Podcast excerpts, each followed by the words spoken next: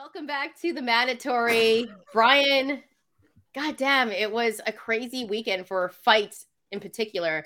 UFC was wild, boxing, crazy.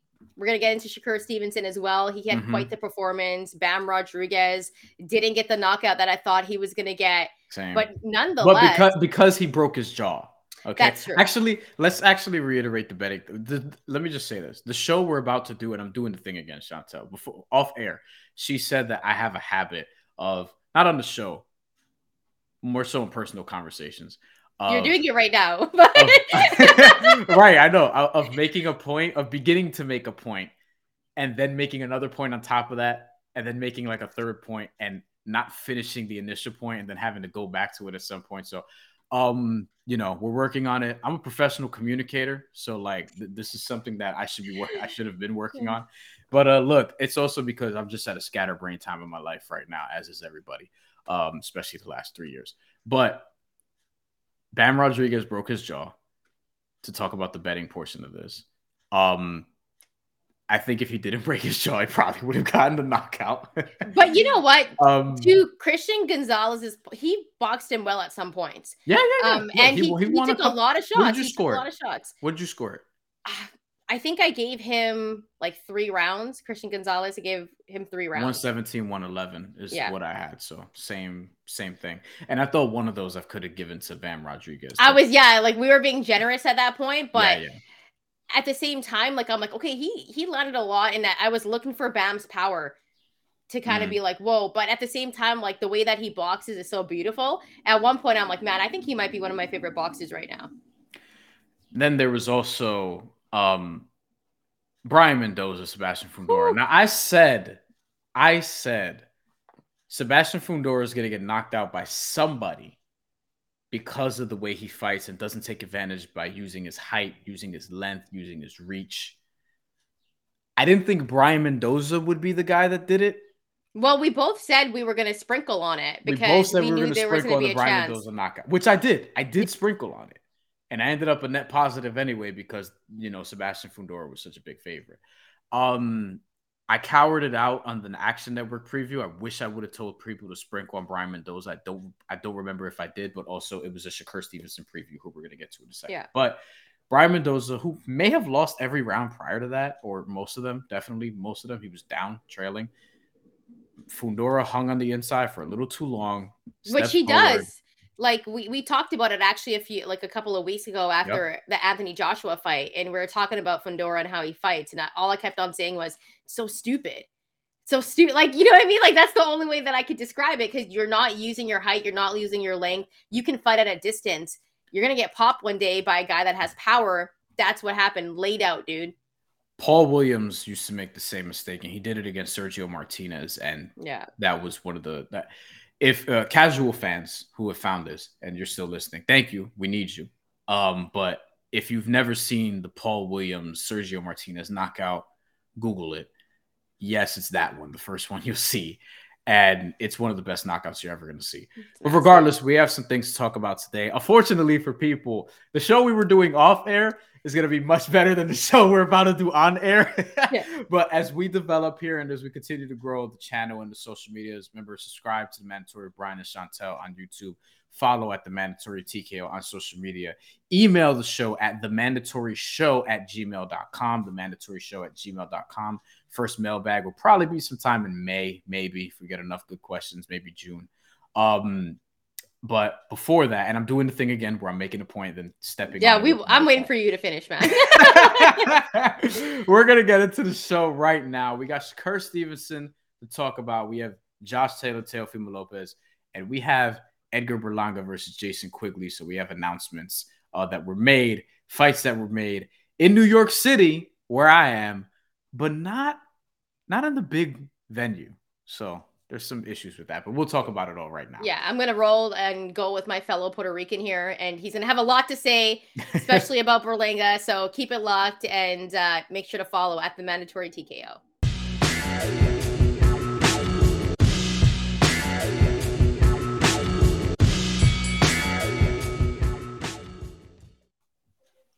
Shakur Stevenson, Bryan got it done. Sixth round TKO. looked dominant against a guy like Yoshino, who, by the way, we know how they look at him over in Japan, right? He's a very big name. What were your thoughts on this bout? And it kind of brings me to the question where do you stack Shakur Stevenson in this division after that performance? I thought she, uh, Yoshino. Yeah, I just totally ejected on the first name. Uh, I thought, I thought Yoshino, who look, as I mentioned in a, a New York Post hit with uh, our guy Dexter Henry, um, I thought that he had more of a chin going into this fight, which he did, and I also thought that he's somebody who's a credible challenger, who was a regional champion in Asia, as you mentioned last week.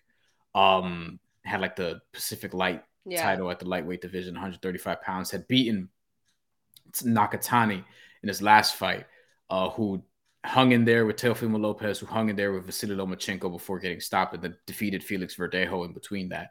Um, you know, who, so he had a little bit of a run there before losing to Yoshino, who kind of dominated him. And I thought Shakur Stevenson was not going to have trouble, but I thought that this was going to be more of a classic Shakur Stevenson counterpunching clinic where he wins by decision or potentially stops him late between rounds nine and 12. And he came out the gate and was like, Look, all you lightweights who don't want to fight me, like, I'm going to show you guys reasons why you shouldn't want to fight me as opposed to potentially like letting his opponent be successful so that you can show, hey, I'm I'm here, I'm I'm to be had, I'm fragile, whatever the case may be. It was like the most dominant Kurt Stevenson performance that I've seen in a minute. And I was there when he beat Christopher Diaz. And I remember I interviewed Shakur Stevenson before that fight. And I remember thinking, like, yeah, this dude's gonna be like one of those. yeah. And we've uh, we've seen that play out. And I think Shantelle, he's one of these guys where sometimes you get worried about somebody where they move up in weight and their power is going to fade just a little bit because now they're facing bigger guys. And I think with someone like Shakur Stevenson, who evidently struggled to cut to super featherweight last time out because against Hobson Conceição, he didn't make weight and ended up moving up to lightweight. And he's somebody who I think, kind of like Terrence Crawford, gets to a bigger weight class and actually gets more power because he doesn't have to cut as much, right? Yeah. Like I think it works different ways for different people. I think some fighters they'll move up and their power is not going to be as strong because they're facing bigger guys, and other guys it's like, oh, I don't have to cut as much. I can retain most of my power, and I think that's why you've seen Terrence Crawford get so many stoppages at welterweight, and why Shakur Stevenson dominated the way he did this week. Like maybe that's something that we're going to see more of in the lightweight division, but I thought it was an A plus plus plus plus performance and in my perfect world, sort of like we threw out on our YouTube uh, community poll on our channel during the weekend, my perfect world has Shakur Stevenson later this year facing the winner of Devin Haney and Vasily Lomachenko, which I think Top Rank will do. Or this is more of a dream scenario because I don't think this is going to happen. But the winner between Gervonta Davis and Ryan Garcia seeing Shakur Stevenson would also be great.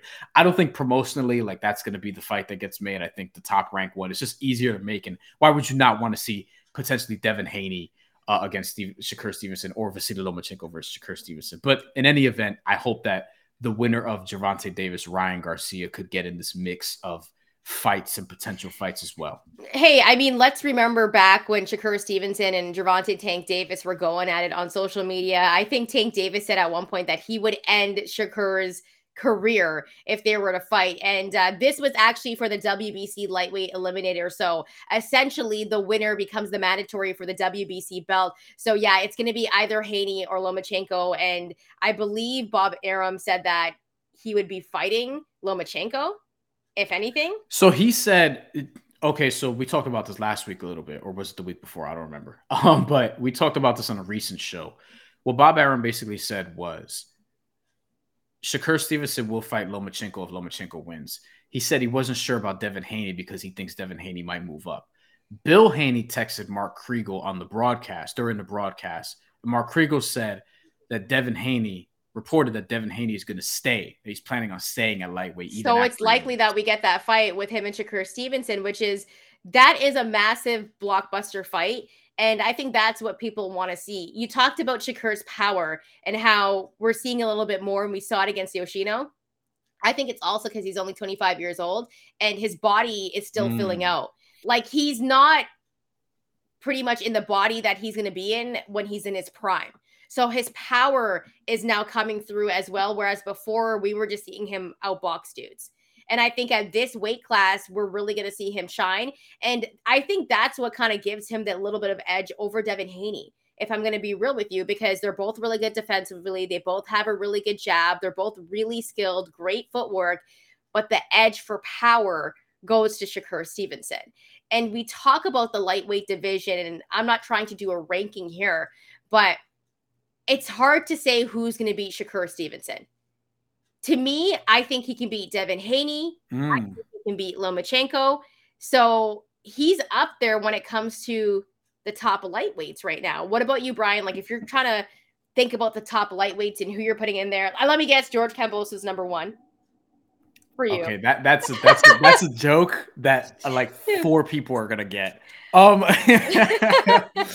and we appreciate those four people. Um, look, I think um, as it pertains to this particular fight or this particular weight class and the potential fights that could be made and the guys who would be seen sort of coming out of the fire through them, I have probably an easier time seeing Shakur Stevenson or Devin Haney being at the top of this weight class when all is said and done. Yeah. Just because of how versatile and what they can do.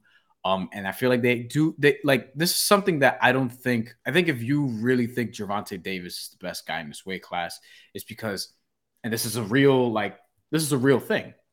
Do you think Gervonta Davis has enough power to where the defense and skill and counterpunching of Shakur Stevenson and Devin Haney, who you probably don't think have enough power, that Gervonta Davis is too much power for them to keep Davis away. Tank him. also has skill, and like, he also his defense is underrated. You saw yes. it in the in the Isaac Cruz fight. And and that's the thing in that Isaac Cruz fight, he pretty much was fighting with one hand, still got the victory. Cruz had some good moments in that one, but like I know this is going off topic, but even thinking about the Ryan Garcia fight, like I've been back and forth, but after thinking about it, it's hard to not pick Tank because he is so skilled. He has the power. He has good defense. Like people only talk about the power because it's it's like blockbuster power. Like you want to see it. He's knocking dudes out left, right, and center, tucking them in for a nap. So that's the thing that we focus on.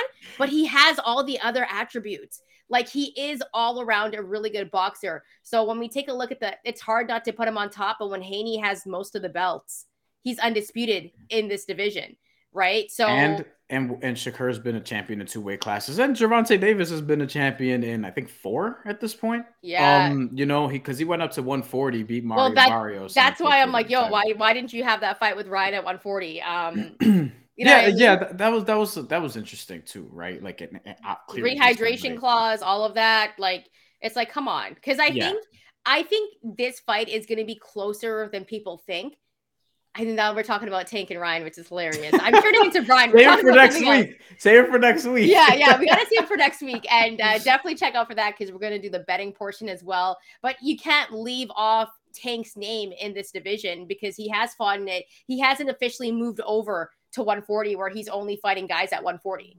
So it's like we have to mention him in this category. And for me, right now, Devin Haney is that guy. He's undisputed, but Shakur is coming and I think yeah. he beats everyone. I, I think the fascinating thing about 135 is I think that any of these five dudes we're mainly talking about, you can see them standing on top when the dust settles at, in the division if they all fight each other, which we know at least some of them are at this point. Shakur is kind of the one where we don't really know, but we know that Shakur is probably going to get the winner of one of these fights, right? And yeah. the top five we're talking about who are probably the top. These are probably the top five lightweights in the world. Oh well, if you we don't know how to categorize like Ryan Garcia's weight class. This is a catch weight. He's been at lightweight. He's you know 140. Like we don't really know what weight class he is, but for all intents and purposes, let's call him a lightweight for this conversation. Yeah, it would be Shakur. No order: Shakur Stevenson, Devin Haney, Vasily Lomachenko, Ryan Garcia, Gervonta Davis, and in this sort of I don't know if it's a round robin, but it's some sort of tournament, I guess and uh, I think Shakur Stevens is going to get the winner of Devin Haney, Vasily Lomachenko. That leaves us with four. And then we're going to have down to three because Gervonta Davis, Ryan Garcia are going to fight. So when you're looking at the top guys at, for all intents and purposes, lightweight, we don't know where Ryan Garcia actually is, right? because this is a catch weight fight. He's toyed with 140. I think he's probably 140, but let's just call it lightweight for now, right? Gervonta Davis, Ryan Garcia, that's going to have a winner. Um, and then you have Devin Haney, Vasily Lomachenko, that's going to have a winner. And Shakur Stevenson's already won, and he's going to be off to the side. So you're going to be down to three dudes. And I think you can see Gervonta Davis being at the top of that very easily if you believe in his power and his defense enough, and that he'll be able to close the gap on a Shakur or a Devin Haney or Vasily Lomachenko or Ryan Garcia when they fight next week. You know, Shakur Stevenson, I think you're banking on just the overall boxing ability and counterpunching. And as you mentioned earlier in the show, just he's still young, growing into himself, yeah. as is Devin Haney. They're in that same age group, right? Like, yeah, these are young dudes. Um, and you think they that they would have the counterpunching ability, the defense, the chin, and the reach to keep a Gervonta Davis away from them. I think it gets interesting if we get an upset here, and I'm calling it an upset because Gervonta Davis is the favorite as is Devin Haney, although they're both pretty slight favorites, especially in boxing terms. I think it gets interesting if Ryan Garcia wins, what happens in that conversation now, right? And then the yeah. same thing with Vasily Lomachenko, who I think people are writing off. And while I think it's it's not a layup, it's not a layup. Yeah. That fight is not a layup for Devin. And while Haney. we think Devin Haney is the deserved slight favorite, and we both lean towards him winning the fight. Yeah. Vasily Lomachenko turning back the clock would not shock me. I just, you know, I don't know if he has enough to beat Devin Haney, but like imagine Vasily Lomachenko he, versus one of these other dudes. Who knows? If he had to turn back the clock, I think he could. Only thing with Loma is he has to start off quickly because Devin Haney is going to establish a jab early yep. on and win those early rounds. So Loma can't do Loma things and start off in the sixth round and decide, yo, I'm going to go for it. Like he has to start earlier. So I think if Ryan Garcia wins, it changes a lot of yeah. things. I think it fucks people and up a little bit. Like it's like, wait, wait, wait, Because I think a lot of people secretly think Gervonta Day, while they call this a 50-50 fight, I think most people, most people think that Gervonta Davis in their soul is going to win this fight. Yes. So so yeah. I mean, it's it's going to be interesting to see what happens, but I think Shakur Stevenson has officially established himself as coming for everybody in that division. And I think he has the possibility to also be the king of that division. Will we get all of these fights that we want to see in this weight class? Who knows? Some guys are going to move up, some guys aren't. But it's going to make things a lot interesting. So I know you you got a point to get off right One here. One final question before we move into our next topic. Are you a little disappointed in Isaac Cruz in particular not not taking the the originally mandated bout against Shakur Stevenson? Because as somebody who very much likes Isaac Cruz a lot and thinks that he could hang with a lot of the dudes we're talking about, at least hang with, and he hung with Gervonta Davis before, but I'm kind of like, man, like I would love to see that fight, but. I think it's a fight we could possibly get in the future, though. Like we didn't get it this time around, but I think that's a fight that we could possibly get. But that's also that's a tough fight for Shakur. I think. I think that's a tougher fight for Shakur. I want to see Shakur hooks. Stevenson. I want to see Shakur Stevenson. Yeah, I want him to fight better competition. And at this point, is it because guys are ducking him? Because George Kambosos Jr. was like, yo, I just I lost twice and I'm gonna take some time because I know if he came back again for that fight, he he'd lose again. Yeah. Right. So that'd be three straight for him. So yeah, I'm disappointed that fight didn't happen, but it's not to say it won't happen. We'll see. Uh, it, Shakur yeah, Stevenson we'll said that Isaac Cruz said he'll be running too much, and I'm like, okay, I kind of know. I, if you read between, if you read between the lines there, then you know it's just it's a little it's a little like yeah really? We couldn't get that fight? And then you know promotionally you would have to have top rank and PBC come together which they have. You know it's not the easiest yeah. thing in the world to do but they have um, I yeah. I think it's a possibility we could get that fight, but I think it's a bigger possibility that we get Shakur against Devin Haney. Yeah, yeah, yeah. The, because the, the stars are going to align for that. Yeah, and the star and the stars are going to align for that. So I think that's the fight everyone kind of wants to see, anyways. A lot of back and forth between those guys. Now, a couple of guys that also had some back and forth this upcoming weekend on Top Ranks broadcast. It's official. Josh Taylor, Teofimo Lopez, June 10th. And it's going to be at the Hulu Theater? The Hulu Theater at Madison Square Garden, or as I still call it, the MSG Theater, uh, as do most people, because you know, no disrespect to Hulu, because you know we love Hulu, but um, it's just a long ass name, and we get it sponsorship yeah. purposes. It's still the Madison Square Garden Theater. Yo, man, we might want to be with Hulu one day, so I'm gonna call. yeah, yeah, that's valid. Look, right? I was watching Abbott Elementary this weekend. You know what I mean on Hulu. I love Abbott Elementary. Okay, we got to talk about that because I have some thoughts. Yeah. I'm, I'm not. I'm, I just started it though. I'm like seven episodes. It's in. so funny, dude. it's like it's my favorite show. But really? On. Oh shit. Okay. I, I, I it's hilarious. Right. I we have two totally different were, favorite shows. Mine is Narcos, but that's another story for. another. No, no, like it's my favorite show right now to oh, watch. Okay. My favorite show of all time is probably a tie between the Wire, Breaking Bad, and Sopranos. Oh, okay. So you're okay. But that's like kind yeah. of like an easy, like you know, like a lot of people. yeah, that's like saying Jay Z is your favorite rapper ever. Like Matt, but he's not. he's not. he's not right. though. Anyway, um, but yeah. Let's see. This is the show we actually want to do. But anyway, um, no, I'm kidding. Um, look, I'm very excited for this fight, Josh Taylor versus Teofimo Lopez. It's going to be for the WBO World Championship at 140 pounds super lightweight, which Josh Taylor has and has had for a long time. He has not fought since air quotes beating air quotes beating Jack Catterall because yes. a lot of people thought Jack Catterall could have won that. Jack fight. Catterall won that fight. Okay, It was in Josh Taylor's backyard. that was a robbery. And they didn't even get that rematch. Josh Taylor also had to vacate his titles. Remember, keep in mind that he was undisputed. That was February 26th, of 2022, not 2023. And if you look at Josh Taylor's resume, uh, otherwise, outside of like the World Boxing Super Series, where he had to fight some serious competition, and then air quotes again, beat Regis Prograis at the end, uh, which I thought it was a draw. Yo, he he did beat a lot of people Jose Ramirez in a fight where I thought Jose Ramirez didn't look like himself. Yeah, look, that's that's his best win is the Jose Ramirez yeah. fight, right? And look, Regis Prograis said for Jose Ramirez looked like shit against Richard Commey, but that's not the story for another day. The point of it, the point of it is, Josh Taylor, two of his main three wins. I'm just gonna let that phone ring. I ain't picking that shit up. Two of his yeah. main three wins, you have questions about, and I think that as it pertains to this fight in particular, Teofimo Lopez has a lot of questions about him because he just air quotes again, Shantelle, beat Sandor Martin in his last fight, in a fight that some people think should have been a draw, or Sandor Martin beat, you know, and he actually was knocked down for the first time in his pro career, Teofimo Lopez was.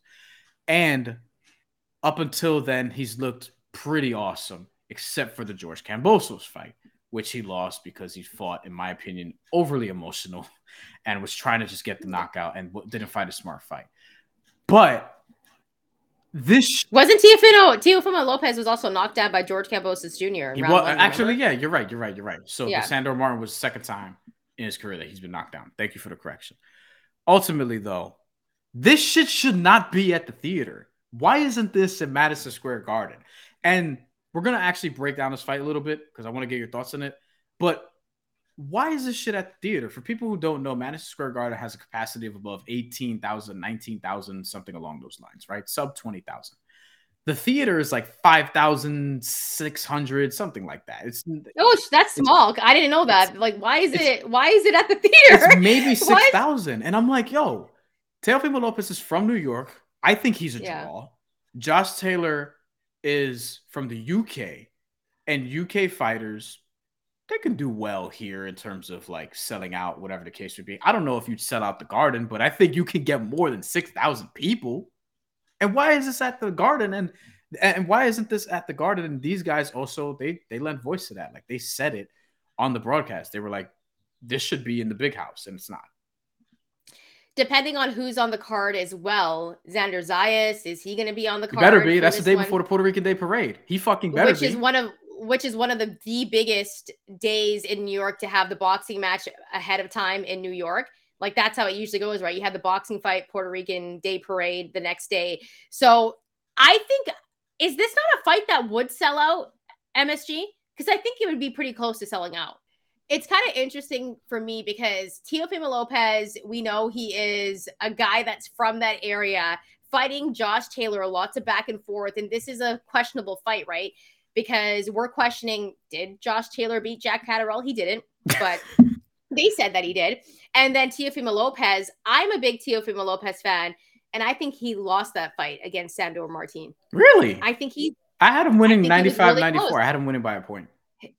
That's how close it was, though, where I would have been okay with it being a draw. I think I was happier with it being a draw. I don't think he necessarily beat him, but that was a fight that was very, very close. So, why isn't this fight at MSG? Because I think it could sell like 18,000 tickets. I think it could come close at least. Like uh, uh, comparatively, Katie Taylor and Amanda Serrano, which objectively is a bigger fight, that sold out MSG, but I feel like this isn't far from that caliber wise, right?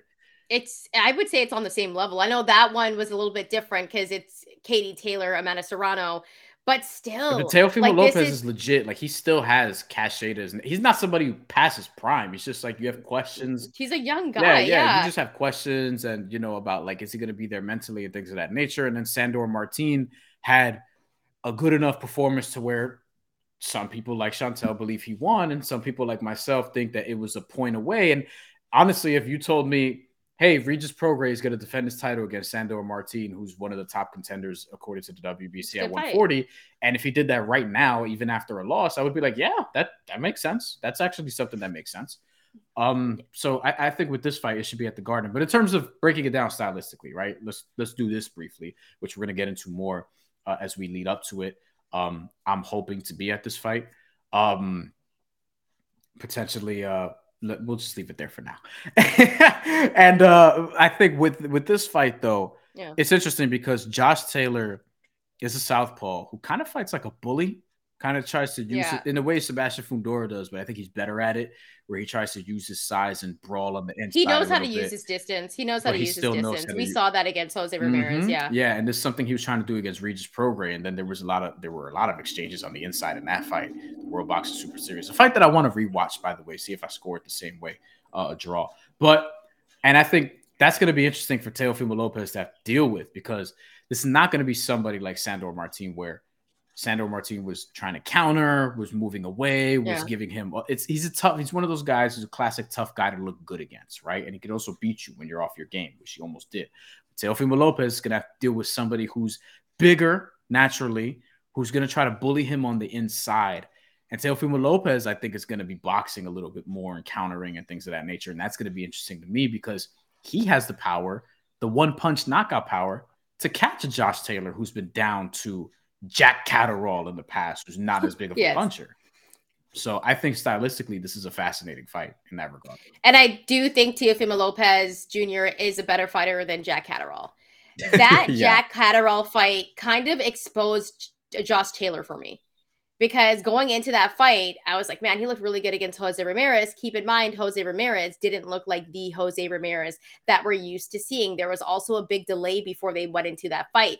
Josh Taylor hasn't fought since uh, Catterall mm-hmm. fight, right? So I'm also thinking, is there going to be a little bit of rust for Josh Taylor heading into this fight? Because we've seen Teofimo Lopez fight recently, and sure, it wasn't that great of a performance, but at the same time, Teofimo Lopez, when I'm seeing him talk about this fight, it seems like he's locked in again. It seems like the Teofimo Lopez that we were seeing before he fought Lomachenko.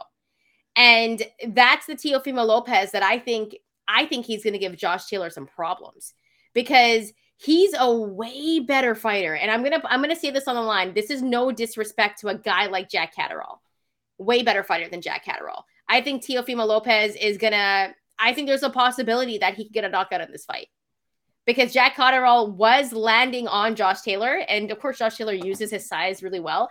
But I think if Teofimo Lopez can use his skill, box him, use his great footwork that he has and land some big shots on him, I think he gets it done against Josh Taylor. So to your point about the rust, and we'll say this and then move on to our next topic. Teofimo Lopez fought twice since Josh Taylor's last fight. Teofimo Lopez, you remember, lost to George Kambosos in November of 2021. Fought. Can we stop on that for a second though? Mm. Because mm in that George Kambosos Jr. fight, I think he just didn't take his opponent seriously. Yeah, yeah. He was like, yo, this is going to be a layup. I'm going to just knock him out. And George Kambosos Jr. had a good game plan mm-hmm. and just outboxed him and moved around the ring really well. So I don't think that was a Teofimo Lopez who was also going through a lot of stuff outside the ring.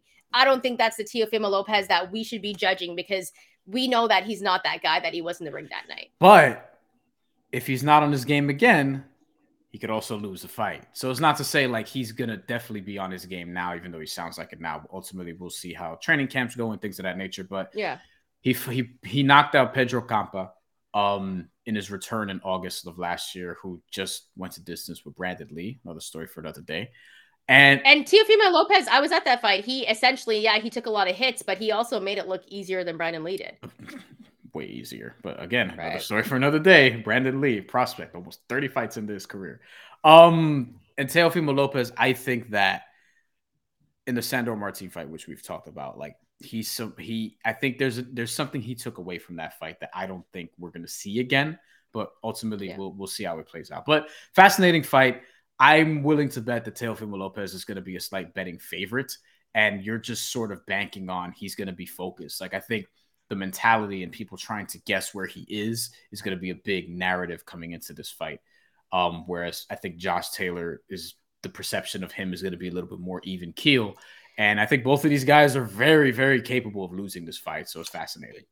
Yeah, and I'm not sleeping on Josh Taylor. I think he is he's a good boxer, man. I mean, at one point he was undisputed. Let's not sleep on yeah. that.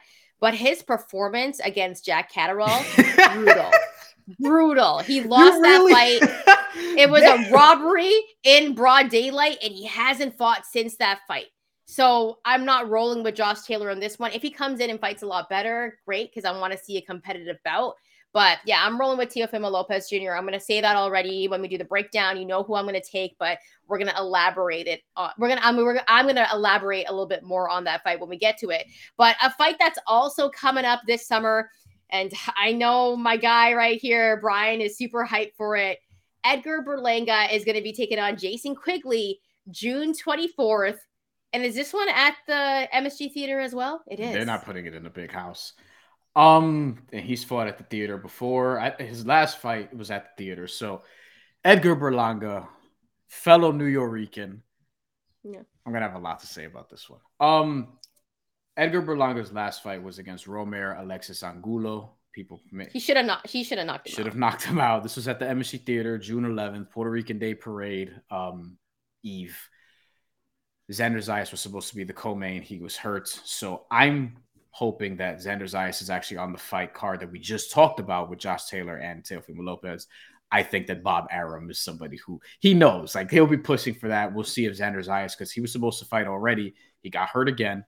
Zayas is that dude, by the way. I, yeah, yeah, I think he's. I'm telling my fellow Puerto Rican here because I think he's the next Puerto Rican boxing superstar since Miguel Cotto. I guess. Just need him. Just and, need him to stay healthy. There was supposed to be another one after Miguel Cotto, but he's in jail and we don't talk about him anymore.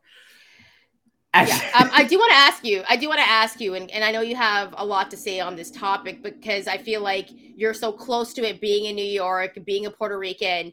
I just mentioned I haven't covered Edgar of, Berlanga. Well, I'll get into that, but yeah. Yeah.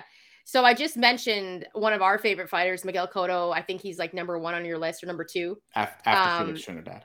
Right ahead yeah, of no Roy surprise Jones there. Jr. Not not no surprise there. Trinidad, for, uh, Cotto, Roy Jones Jr. For people keep a score at home. Those are my favorite three fighters ever. And it kind of brings me to the question, Brian, because I was thinking about it, and I don't think there has been that big of a superstar that's you know rep in Puerto Rico since Miguel Cotto, but Edgar Berlanga had that title coming in because he was knocking dudes out left, right, and center, had this crazy knockout streak. And he was being labeled as being that next boxing superstar that's going to be rep in Puerto Rico. Was that too much to put on him that early? And due to his last few fights, at one point we were like, we want to see him go the distance. He's just knocking dudes out in the first round. Then he goes the distance, and now he hasn't been able to knock out anyone so was that too much pressure to put on him? Do you think that was unfair? And are we going to see a knockout against Jason Quigley? The most disappointing athlete of my lifetime has been Felix Verdejo. So the reason I bring that up is because he was supposed to fill this void after Miguel Cotto. He was coming up as Miguel Cotto was on the way out. Miguel Cotto had his last fight, which I was at and covered. And I actually thought that he didn't lose to Saddam Ali, but whatever, he got hurt, doesn't matter. This is at the end of 2017 or 2018, one or the other. Felix Verdejo was still ascending at the time. Um, he had that first loss at the MSG Theater. I believe that was in 2018. I was there for that. Antonio Lozada just sort of like wore him down. Felix Verdejo was winning the fight ahead on the cards, and then he got stopped late. It was embarrassing. And then the Nakatani fight, where again started off hot, multiple knockdowns yeah. very early, and there was a sort of trend that was worrying with Felix Verdejo. And people, please bear with me because I'm looking some of the stuff up on the fly just in the interest of being accurate because my memory is usually pretty good with this stuff, but I want to make sure I'm exactly right. Okay. Antonio Lozada happened March 17, 2018. I was at that. That was Felix Verdejo's first fight. But prior to that, let's go back a little bit further. In 2015, this was sort of his first big showcase. And Miguel Cotto was like, he beat Daniel Geale. You know what I mean? Around this time, like he was, he was fight. He fought Canelo Alvarez later that year for the middleweight title, where Canelo Alvarez beat him. Although the scorecard should have been way closer, Canelo Alvarez was like 30 pounds more than him on fight night, whatever the case may be. But we're not going to talk about that. Um, he beat Ivan Najera by decision, fellow undefeated fighter. That was his like showcase, right? And it was like we have an undefeated Puerto Rican versus undefeated Mexican, uh, the night of Puerto Rican Day Parade Eve. Nicholas Walters, remember him? He actually fought again recently, not for nothing. He actually yeah. had a fight in Venezuela a couple months. He was ago. a big name at one point. He beat Manuel Marriaga that night. Later on, he gets Verdejo gets a second round knockout against Jose Nilson, Jose Nilson dos Santos, and then he's on Terrence Crawford undercard where he beats, or Terrence Crawford co-feature where he beats William Silva by decision. And it was at that fight I was like, hmm, didn't put that dude away. It was a guy that subsequently Teofimo Lopez knocked out, among others, right? And then he had a fight against Jose Luis Rodriguez at uh, Roberto Clemente Coliseum, and then there was another fight later on against a dude named Oliver Flores. This is uh February of 2017. Is after Felix Verdejo got hurt. There was a motorcycle accident somewhere here, and then there was like yeah. he's gonna fight Terry Flanagan from WBO, and then that didn't end up happening, and then whatever. So it, it kind of got weird and murky here, right? And then Oliver Flores, who's 27 and two, little known, kind of stuns him late in that fight, and Felix Verdejo just wins it. And then he returns after 11 months away, loses to Lozada. And then from there, it's just like weird performance, weird performance. Oh, he's back. He beats Will Madera by knockout first round. He's fucking back. And then Nakatani beats him. And then he goes to jail. So Edgar Berlanga, what I was worrying about as he sort of came up, he was going down the same path, not the off the ring shit, not that, but in terms of like, hmm, the knockout streak is over the performances are getting weird. Why didn't he put away Steve Rolls? Why did Demond yeah. Nicholson rock him? Why did he not put away Romero Alexis Angulo? There's another fight there I'm forgetting about. But to wrap it up so that I can let you talk, please. Um, I think that Edgar Berlanga is under immense pressure, and they're not helping with that because the plan, according to Eddie Hearn, is to bring him in and have him challenge Canelo Alvarez. I don't think he's ready for Canelo Alvarez. And I'm not sure if a win over Jason Quigley, who he should beat, by the way, is going to bring him that much closer to it. So we'll see what happens. But ultimately, I think he will win this fight. But he needs to show like a lot more uh, than he's shown in his last few fights. There's been questions about his chin, his lack of defense. And I also, going back, like, there's a little bit of a personal connection here because – there's a documentary that me and some people did, including Dexter Henry, who we talked about earlier, uh, on three Puerto Rican fighters. You can go check that out on YouTube. I'm not plugging it to plug it. I'm saying like, look, I've covered Edgar Berlanga for a minute. This was a documentary yeah. called La Cultura. It did really well on YouTube. We got awards for it. Got a lot of awards for it. He was sort of the centerpiece of that, along with Matthew Gonzalez and Zachary Ochoa. And since then, he's been touted as like that dude in the top rank sign up or whatever, but hasn't quite lived up to that fully yet. We'll see if it happens on Matchroom. And you know, you broke it down perfectly, gave a good background of everything and how you kind of saw their paths be a little bit similar. For me, Edgar Berlanga was set up to fail. because that's a concise way of listen, putting it. Yeah. because you take a look at it, and I think it's kind of unfair to him because he goes on this crazy knockout streak and everyone as boxing fans were still being extremely critical we're like listen he needs to go the distance he can't just be knocking dudes out in the first round we need to see more of him ends up going the distance And we're like, okay, you know, he's not that good defensively, but you know, he, can get better. Like he went the distance. Let's see what he does now. Hasn't been able to get a knockout. Had not a good performance against Steve Rolls. Steve Rolls was landing on him. I was like, oh, the Canadian still got it, but no, he should have he should have bodied Steve Rolls, and then he should have bodied Roamer Alexis Angulo. And he was That's dropped. He was dropped by Marcelo um Mar- Coceres. Yeah, he was dropped in that fight. And then we started questioning his chin, and obviously, and there's a video that you sent me as well. What, remember when he was in the amateurs, he got knocked out cold. Um, and somebody showed that to me in 2018 as we were developing La Cultura, who again we'll call them because I mentioned this story before on the show, but new listeners all the time, so you never know, right? as we're doing this, we'll call this person a trainer in New York City area. Uh, said to me they thought Edgar Berlanga was being rushed because his team, quote unquote, didn't trust his chin. That's what was told to me by this person, right? And they showed me the video of him getting knocked out in the amateurs.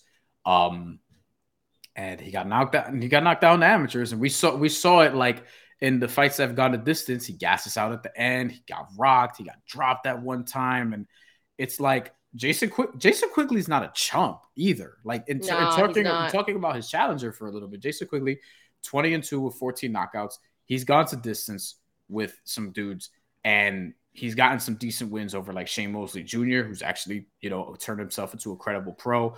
Uh, he was put, and this is the thing, like if you're using the barometer of being like, okay, Gennady Golovkin put away Steve Rolls, so Edgar Berlanga shouldn't. He didn't. That's a strike against Edgar Berlanga. Demetrius Andrade knocked out Jason Quigley in the second round of a fight in November 2011. I don't think Edgar Berlanga is going to put him away in the second round, but if he did, I think that would speak volumes to a lot of people. But they would still have questions about his defense. So he's almost in like a no-win situation here. To your point. Yeah, and you know, you you mentioned a couple of other guys. If this is the path to Canelo, I want to see something more than Jason Quigley. If mm. he goes the distance with Jason Quigley, it's like I want to see someone else fight him. You know, David Morrell is going to be fighting this upcoming weekend coming up uh, pretty soon. Sorry, the weekend after, is he not? Um, he's, he's, on, he's the, on the tank in Ryan yep. card. Yep. I wouldn't mind seeing him against a guy like David Morrell or something like that. Will that fight happen because of politics? Maybe not. But I mean, you know, also there's there's another guy. I think this would be crazy. What if he could fight a guy like Caleb? Ah, oh, you said the one I was thinking of. Right? Like, because I think Caleb Plant beats him as well. So I just feel like we need to see more from Edgar Berlanga. Unfortunately, I want to see him beat bigger names and have better finishes before he gets to a guy like Canelo. Because at the same time, being fair to him, why should they put him in a situation against Canelo where it's not fair to him and he can't win that fight? Not saying that he can't, but I think Canelo right now, where they are in their careers, I think Canelo would body him in a fight. Me too. And we're gonna wrap this up because we got to we're gonna have more to get to on this fight. And um obviously we don't want this to be to go on forever, even though I can go on this all day because there's a Puerto Rican involved and a New York Rican involved. Caleb Plant is the one for me that that would be awesome. I also think though, like to Edgar Berlanga's credit, he called out John Ryder way before John Ryder was gonna fight Canelo. And yeah, this is before even John Ryder's last victory. Called out John Ryder, wanted to make that fight, ends up signing with Eddie Hearn. And honestly, if he beats Jason Quigley, which he should, which he should, and John Ryder loses, he should fight. I, I think that I think that's perfect. That's that's perfect, right? Canelo Alvarez does whatever he does to John Ryder. TKO round five, six, four, seven. Round four, man. Round like, four. Yeah, it's gonna somewhere like that, right? And then it's like, great.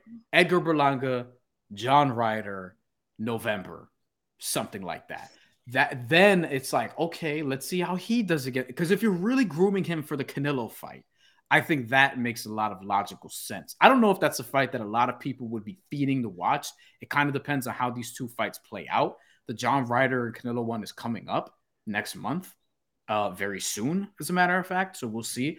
But i think that will be like just great matchmaking. Um and i think caleb plant if you can make that work uh promotionally that would be beautiful also. That's a blockbuster fight. That's a pay-per-view fight, I think, Caleb Plant and Edgar Berlanga. If Edgar Berlanga Here's looks great before that. Because if Here's it happened right now, I don't think it's a pay-per-view yeah. fight right now. Well, yeah, I think I think it could be depending on how you promote it with everything writing on it. One last thing that I do want to say, yeah. I think Edgar Berlanga is good for boxing in a sense that if he is successful, he has all the attributes to be an absolute superstar. Yeah. He talks the talk. He's got the support of like all the rappers, right? Fat Joe, like he brings out the celebrities. This is important though. This Tracy is important Morgan though. loves him, right? Like this, this is he's from New York City. He's Puerto Rican. They've been waiting for a Puerto Rican superstar. We got, you We've know, obviously Xander Zayas in in the background. And more people think Xander Zayas want. is going to be the one, which is yeah. yeah.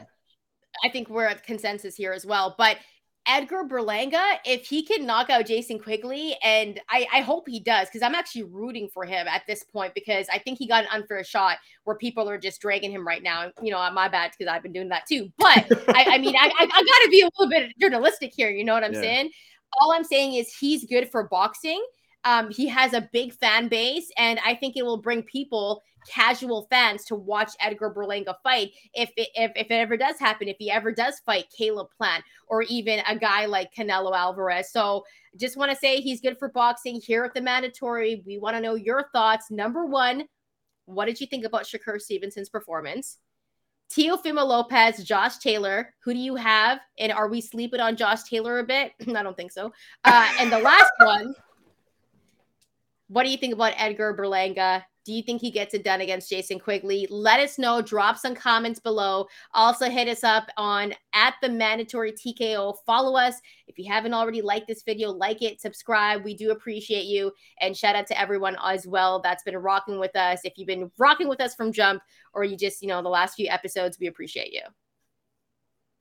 Anything else, Brian? Anything anything else you want to say before we get off here? Um, the most the the underrated thing about the Jason Quigley uh, Edgar Berlanga fight um, Jason Quigley's from Ireland. That's gonna do well in the Garden. You got a Puerto Rican dude against Irish dude. Uh, it's only at the MSG Theater. Kind of wish like you even put it in like the Barclays Center and maybe just take the top off the like the top because you're probably not gonna sell every ticket, but maybe you could. Maybe you could. Yeah. I think that's a fight that's gonna do well. Hoping to be at that one as well. And um, you know, we'll see what happens. Yo, man, if Katie Taylor could bring out that many people, you know what I mean? Yeah. Like Ireland was out there. They were outside in that fight. And, and Amanda um, Serrano got robbed. She should have won that fucking fight. That's a fight though that I want to see. But nonetheless, drop some comments below. Thank yes. you for rocking with Thank us. Thank you for getting we'll us to soon. over 400 on YouTube after less than two months of doing the actual show. We appreciate that. We're trying to get to five and six and seven and a thousand and all this shit. So tell a friend to tell a friend. Um, and let us know what you want to see more from us. If you want to see more interviews, we're actually working on getting some more um, as the the months and weeks go. And if you want to see more analysis like this or whatever the case may be, you want to see mailbag, you can email the show. As I mentioned, mandatory show at gmail.com. See it at the bottom of the screen. Um, but let us know. Hit us up.